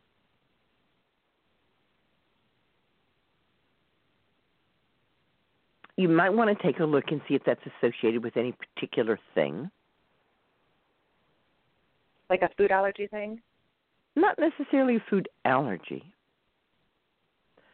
Um, I find that many white flour products are have in synthetic vitamins in them, and that that is very upsetting to many people's digestive systems. hmm And it's kind of easy to slide in because those synthetic Mhm. vitamins are in bread and pasta and just all kinds of places. So just you know to, to to take a look and see if there's anything that might be a trigger, not an, as an allergy, but something that's you know that your body really is suggesting that it doesn't want to deal with at all. Okay. Thank you. You are welcome. Also, um, my sense is that we don't get as much food value from smoothies as we do from eating the cooked food. Mm. Oh yes, I um just have a terrible time getting beets into my kids. I make beet brownies, and sometimes I just have them eat them different ways so that they can acc- acclimate. But they're newer to eating vegetables with me. I've really started pushing it in the last year, listening to your advice because I see how it's transformed my health, and I want my babies to be as healthy. So I'm the things that they don't love, I'm trying. hmm Yeah, yeah. What what we find is that um, presentation has a lot to do with it. Mm. So if the Mhm. beets are cooked in a way that's fun, and fun as finger food, and maybe Mhm. yellow beets and red beets cooked together, and checkers played with them, right? And then whoever right. jumps gets to eat their their checker. Um, so that that kind of thing, um, so that they're so that they're really experiencing the food and not being in the in the nicest possible way tricked into it. Sure. Yeah. Okay. You're doing great. I appreciate it. Thank you. I know you have to move Okay, on. Thank you so much. Good night. Bye bye. And I welcome to the show Isa Gucciardi. In the mid 1990s, Isa began developing depth hypnosis as she entered into clinical practice. Her studies, both in academia and in the field of cultural and linguistic anthropology, comparative religion, and transpersonal psychology, formed the basis of her approach with clients and students. As the body of work that grew out of her clinical practice became larger, she began teaching others so that more people could benefit from the techniques she developed. In order to accommodate the number of classes that grew out of this process, she co founded the Foundation of the Sacred Stream, which is now a school for consciousness studies in Berkeley, California, serving hundreds of students every year. Isa teaches and speaks nationally and internationally, and she has published numerous articles, podcasts, videos, and books, including Return to the Great Mother and Coming to Peace. Isa Gucciardi maintains a private practice with institutions and individuals in depth hypnosis and coming to peace. She speaks five languages. She's lived in 11 countries. She's the mother of two children, and she currently lives in San Francisco. Welcome to the show. Susun, for having me on. We are just delighted that you've taken the time to be with us. I'd like to start by asking you to explain what depth hypnosis is, since we've mentioned it several times, and I'm suspecting that the listeners are kind of saying, "Huh? I, I don't know about that. Is it just hypnosis that that goes deeper?" Uh-huh. Well, that's true. It does do that, um, but it also combines um, elements of applied shamanism, integrated energy medicine, Buddhist psychology, transpersonal psychology, and hypnotherapy into a very catalytic process for self transformation. I can talk more about it if you want me to. Yes, please talk more about it. okay.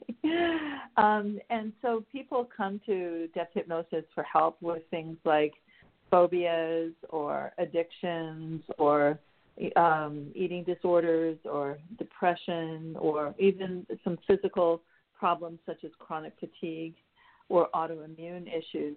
And basically, what depth hypnosis does is it helps people understand that they have their own healing capacities within them and provides them with many tools to help them kind of move beyond the conscious mind uh, way of thinking about things, which is a wonderful way to think about things, a wonderful way to organize oneself when you have to deal with the world. The the problem with the conscious mind is it tends to block out um, things that might it might consider to be disorganizing such as uh, trauma or such as um, energetic experience that might belie what's happening um, in ordinary reality, or it might block out sort of the underlying tones of um, of their experience that might not suit their conscious mind idea of how, they are or who they should be. So uh, we help people move into an altered state of awareness and help them explore. Um, first, we help them connect with a part of themselves that has only their highest good as its sole intent, which provides a basis for the exploration of these of the symptoms that are arising. And um, we actually see the symptoms as a teacher um, that can help us understand what the roots of those symptoms are. And we work with the, the techniques of depth hypnosis to help people change their relationship to the roots of those experiences. So that's a little bit of a summary. All right. So, in depth hypnosis, someone helps to guide you into the control room of your mind so you no longer feel like somebody else is pulling all the switches and pushing all the buttons. Yes, that's a good way to put it.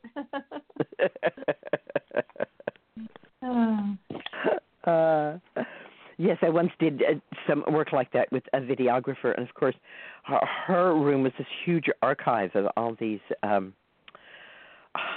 CDs.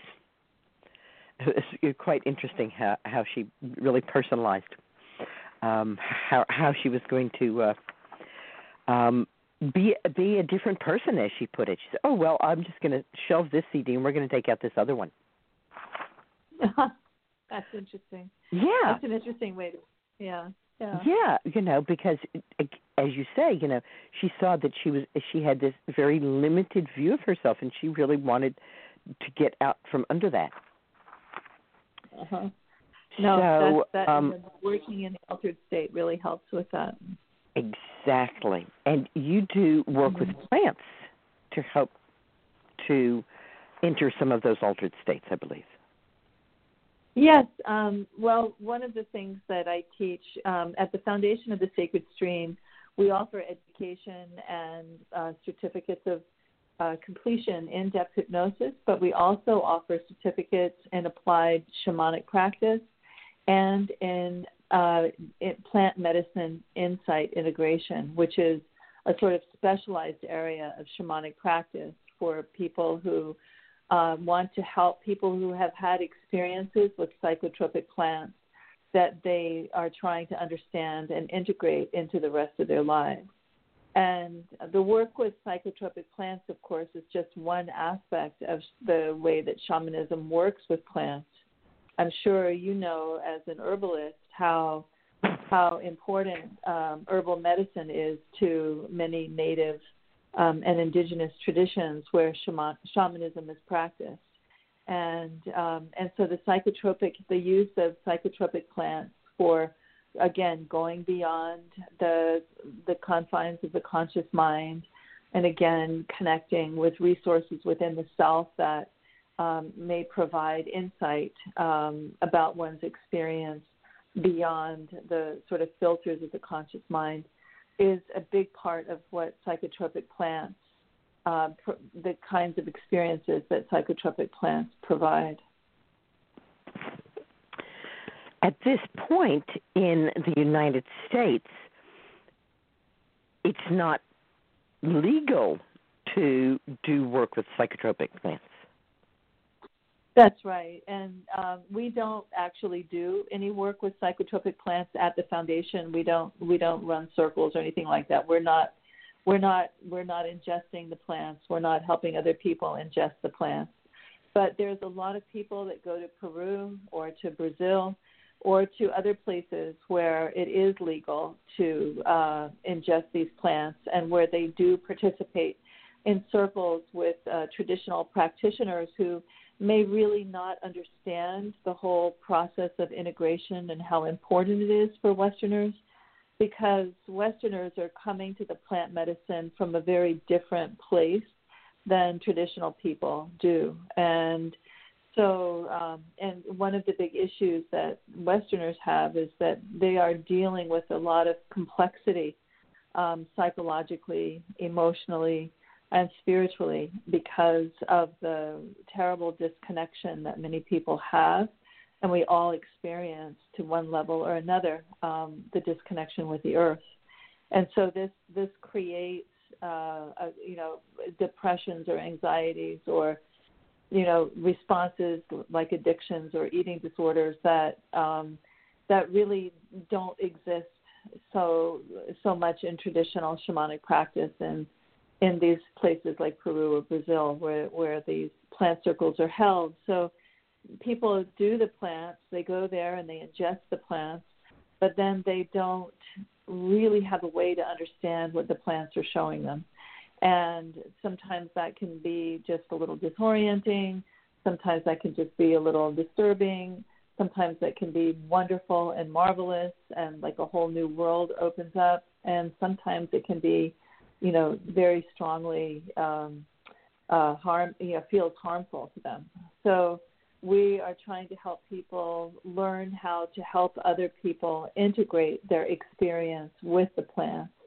And uh, we take them through uh, shamanic education from the very beginning to very advanced practices. And we actually um, have them also take the depth hypnosis foundation course as part of that because many of the processes in depth hypnosis are very, very helpful for integrating experience that one has um, with any kind of transpersonal or transcendent experience, whether it's mediated by plants or whether it is, is a product of meditation or dreams or um, something called the shamanic journey, which is a, a process of altering the state of awareness with the sound of a drum or a rattle or other sonic driver.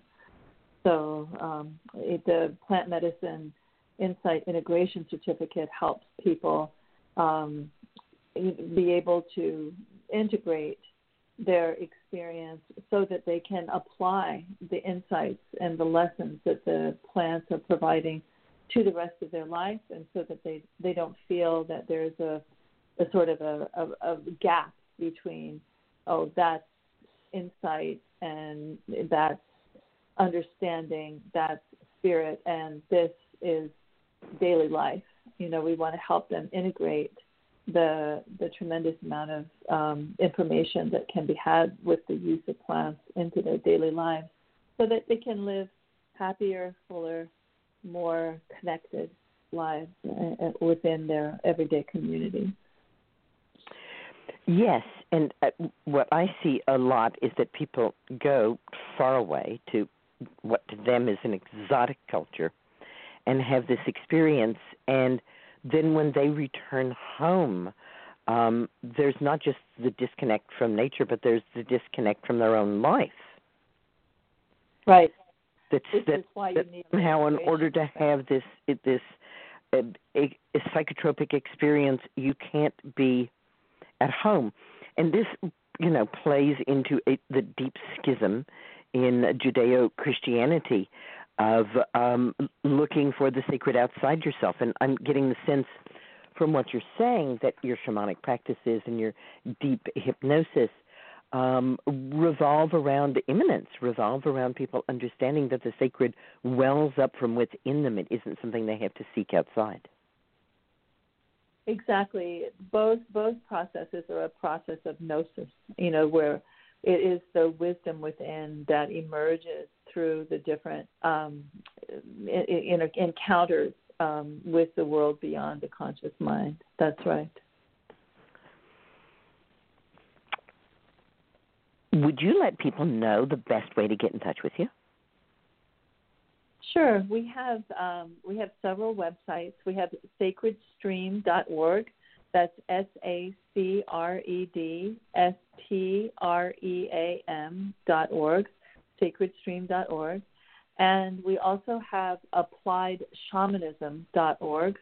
That's A P P L I E D S H A M A N I S M dot org.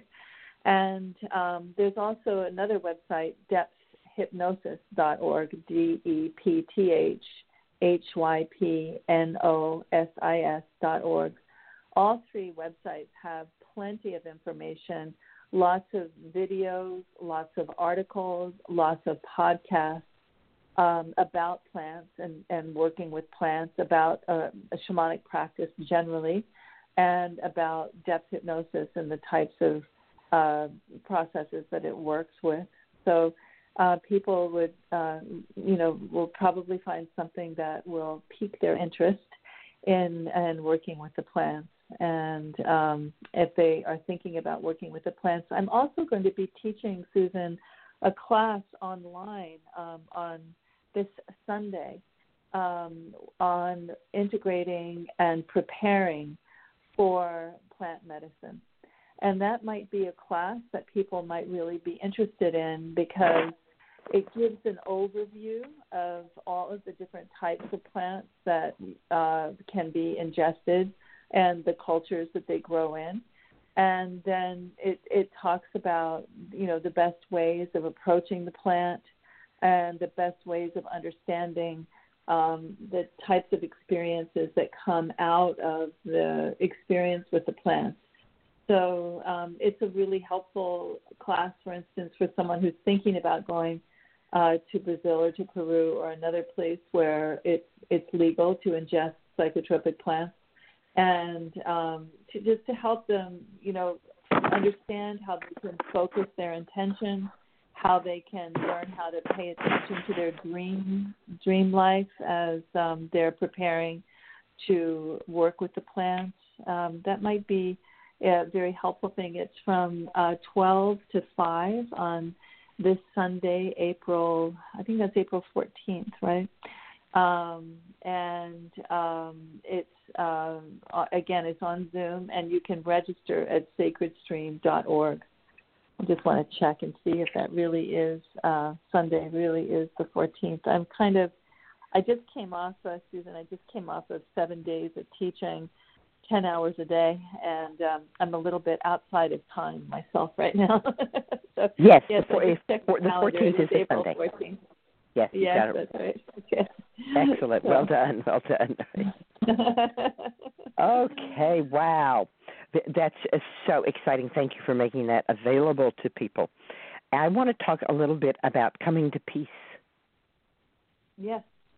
Yes, coming to peace That, is, that, is that is a book that you have, and it's also a, a process or a program. Could you could you fill us in on that, please? Sure. Coming to peace is uh, a process of conflict resolution that is um, the at the heart of depth hypnosis. When we work with families or communities, um, it's a process of a resolving conflict that is actually drawn from um, several different indigenous ways of peacemaking. We we work with um, the methods that, um, or we draw upon the methods, for instance, of Ho'oponopono, which is a method of conflict resolution throughout the Pacific Islands. We also work with the principles of Ubuntu, which is a process of conflict resolution that became well known in the post apartheid era when the Truth and Reconciliation uh, uh, courts or tri- not really trials, but you know meetings were held. And Ubuntu is a process of conflict resolution that's been used in Africa, throughout Southern Africa, for millennia. And um, we also draw on the principles of peacemaking from the Iroquois uh, League uh, Federation. And um, all of the interesting thing, you know, I mentioned these three different traditions from three completely different parts of the world. And the really interesting thing is that they all have almost identical forms of conflict resolution. And those, uh, the, and this is the interesting thing actually about shamanic work in general, is that you often see, especially, uh, for instance, in working with plants um, in general, um, but also specifically with plants, you will find the use of plants uh, in, that are the the method for working with them is very similar. So, for instance, I'm sure you know um, like yarrow, and it's used to heal wounds across the globe wherever it grows, right?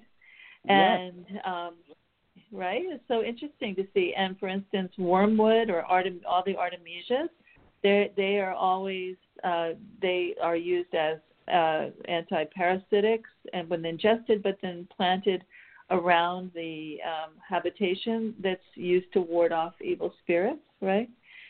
So um, it's so interesting to see these these commonalities in shamanic practice, and coming to peace draws upon these commonalities um, that, uh, from a shamanic perspective, are understood to be a result of the fact that the teacher in all shamanic practice is a common teacher, and that teacher is the earth.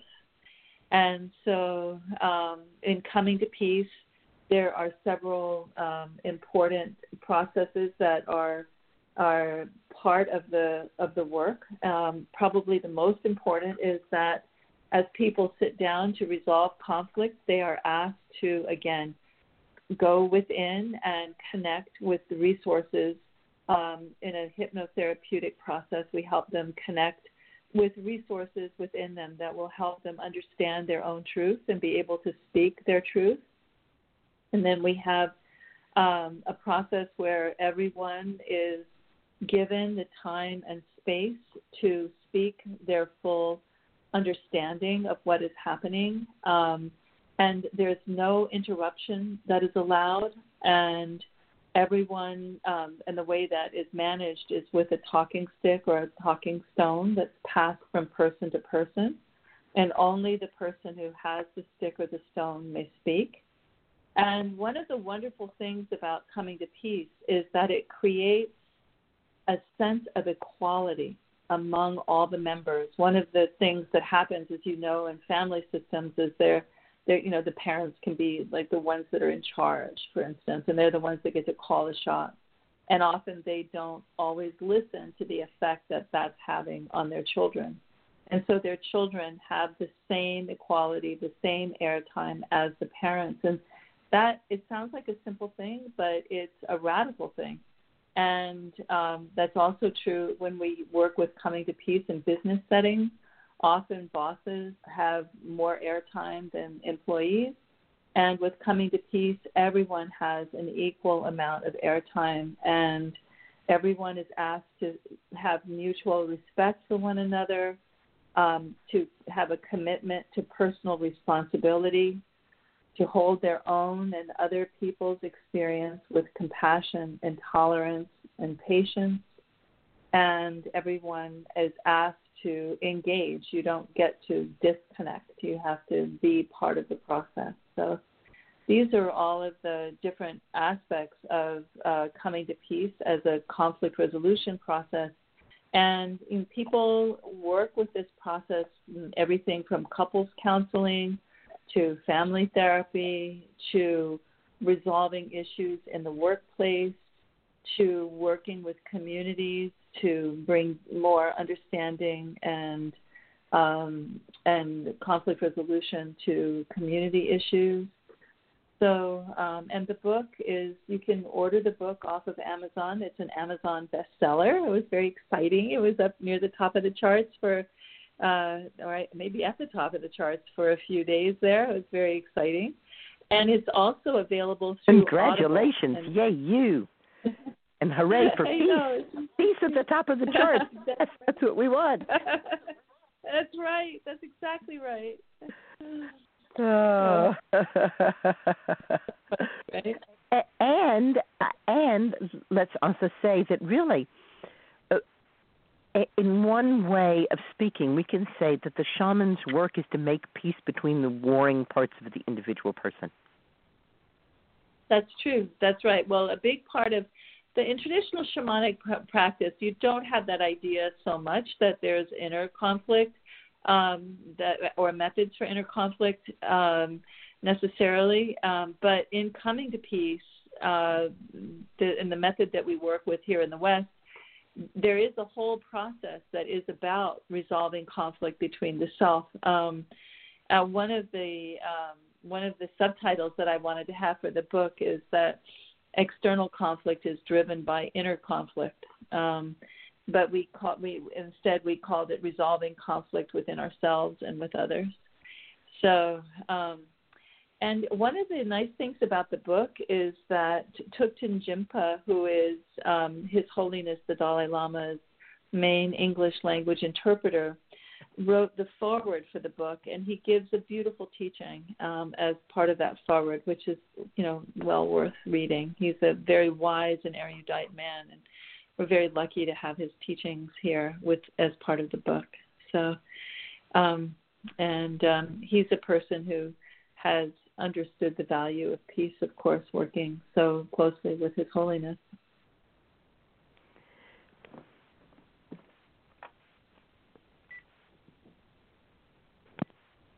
there? Susun, Susun, are you there? Yes, I am. Can you hear me? Yeah, there you are. Yeah, can you know, hear me? Susun, I just want I can hear you now. Yeah, I didn't hear you there for a minute. I, I just wanted to take a moment, Susun, to say thank you so much for your show. It's so wonderful to hear you talking about plants. You know, I'm a big plant person myself, you know, and I was so excited when you asked me to be on the show because I didn't know about your show and I've been listening to it and learning so much, you know, and it's it's just wonderful that you are keeping this knowledge alive and you know and and not only keeping it alive but you know really you know blowing the embers of this wisdom so that it's becoming you know a well tended fire for people to gather around and learn about the power of plants and the you know the importance of the connection to the earth and it's it's so important what you do and I just want to thank you for all your efforts in that direction. You're welcome, and you may not know that my impulse in doing that is peace. That I think that when we work with people, you know, I was conceived in 1945, born in the very beginning of 1946, and I can't but believe that everybody on this planet wanted peace in 1945. Right. That Right. the entire psyche of the humanity Yeah. of this planet wanted peace. And so I feel that my conception and my inception and my my reason for being are is peace. And that That's, that's wonderful. care for ourselves with the common plants around us, we inherently become more peaceful. That's right. That's really true. I mean, plants really do have their own intelligence, and I, I do really feel, you know, with uh, with the whole popularity of plant medicine and resurgence, I do think the plants are really trying to bring us back to a place of peace. I think you're absolutely right, and certainly, you know, you know, plants, you know, any kind of, you know, the chamomile, hypericum, all these different plants that do help calm and bring peace uh, within um, uh, us, when we ingest them, not necessarily psychotropic plants, but all types of plants. Um, you know, I think they they really do not live for themselves alone. They really are always healing, always seeking to bring balance. And I, you know, just Always appreciate your celebration of them. always here for us. And I think that's part of why it gives rise to peace because we don't have to grasp anymore. We don't have to fear anymore. We know that it is going to be right outside our door. We have come to that magic last minute that I ask you what do you want to leave in the hearts and the minds and the bellies of everyone who's listening? Well, one thing that I would like to just offer as a thought is to just become more aware of the plants around you. You know, there's you know, there's plants growing in the cracks in the sidewalk. Become aware of those. Look for those. You know, become aware of the plants that are there in the waiting room when you're waiting for the dentist, you know.